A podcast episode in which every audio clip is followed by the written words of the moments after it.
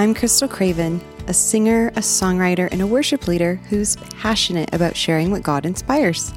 And this is your weekly devotional.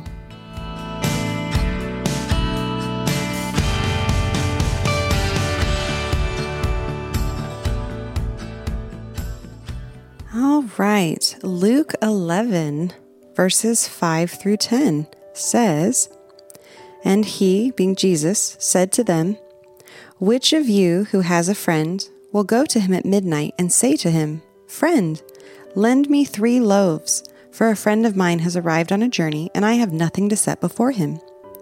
And he will answer from within, Do not bother me. The door is now shut, and my children are in bed with me. I cannot get up and give you anything. I tell you, though he will not get up and give him anything because he is his friend, yet because of his impudence, he will rise and give him whatever he needs. And I tell you, ask, and it will be given to you. Seek, and you will find. Knock, and it will be opened to you.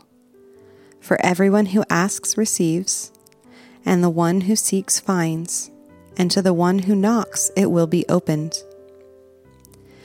Now, this section of scripture is immediately following the model for prayer where Jesus taught the disciples to pray. And here, Jesus gives some additional information, including to be persistent in prayer.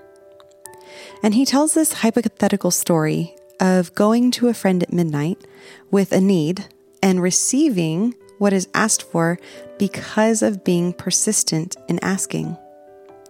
That word impudence in our English means to not show respect for. But that's not exactly what this is implying here. It's actually implying that this person is such a close friend that they feel that they can interrupt them in the middle of the night with a type of boldness or like a shameless persistence in their asking. Now, if you're only acquainted with someone you really wouldn't call or text them in, in the middle of the night, right? Because that would be considered rude.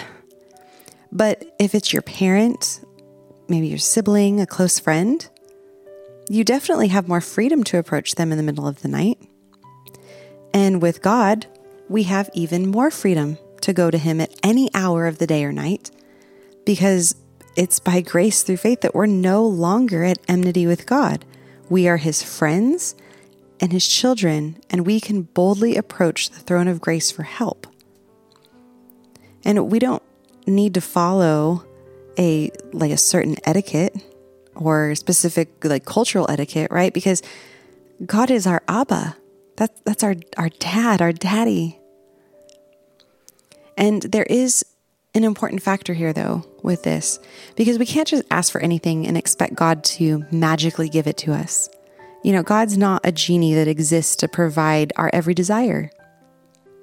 But we can know that if we are seeking God and we're loving Him with all our heart, mind, soul, and strength, and we're being transformed by the renewing of our minds, that we can indeed pray in the perfect will of God.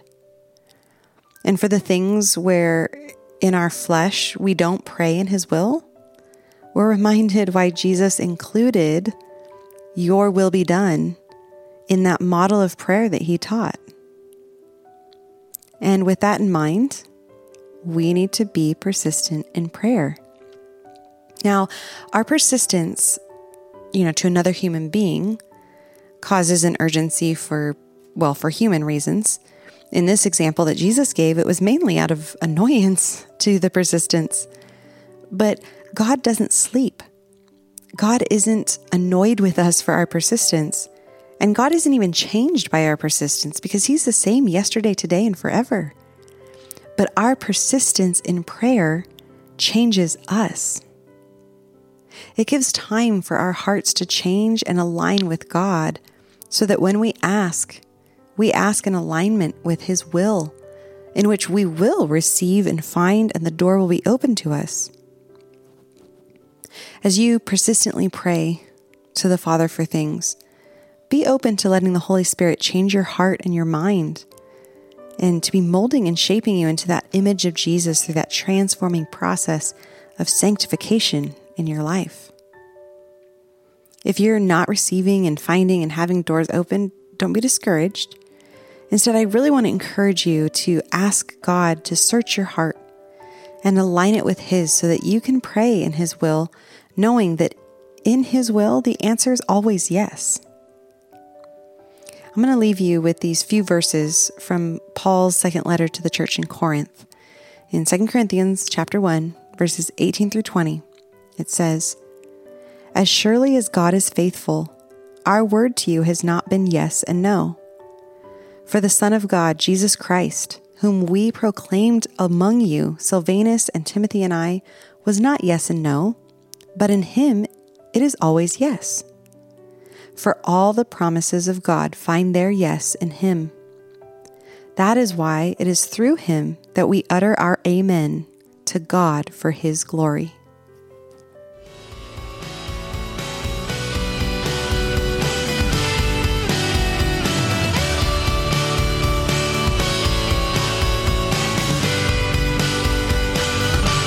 For blogs, written devotionals, and originally written songs, visit krystalcravenmusic.com. And that is Krystal with a K.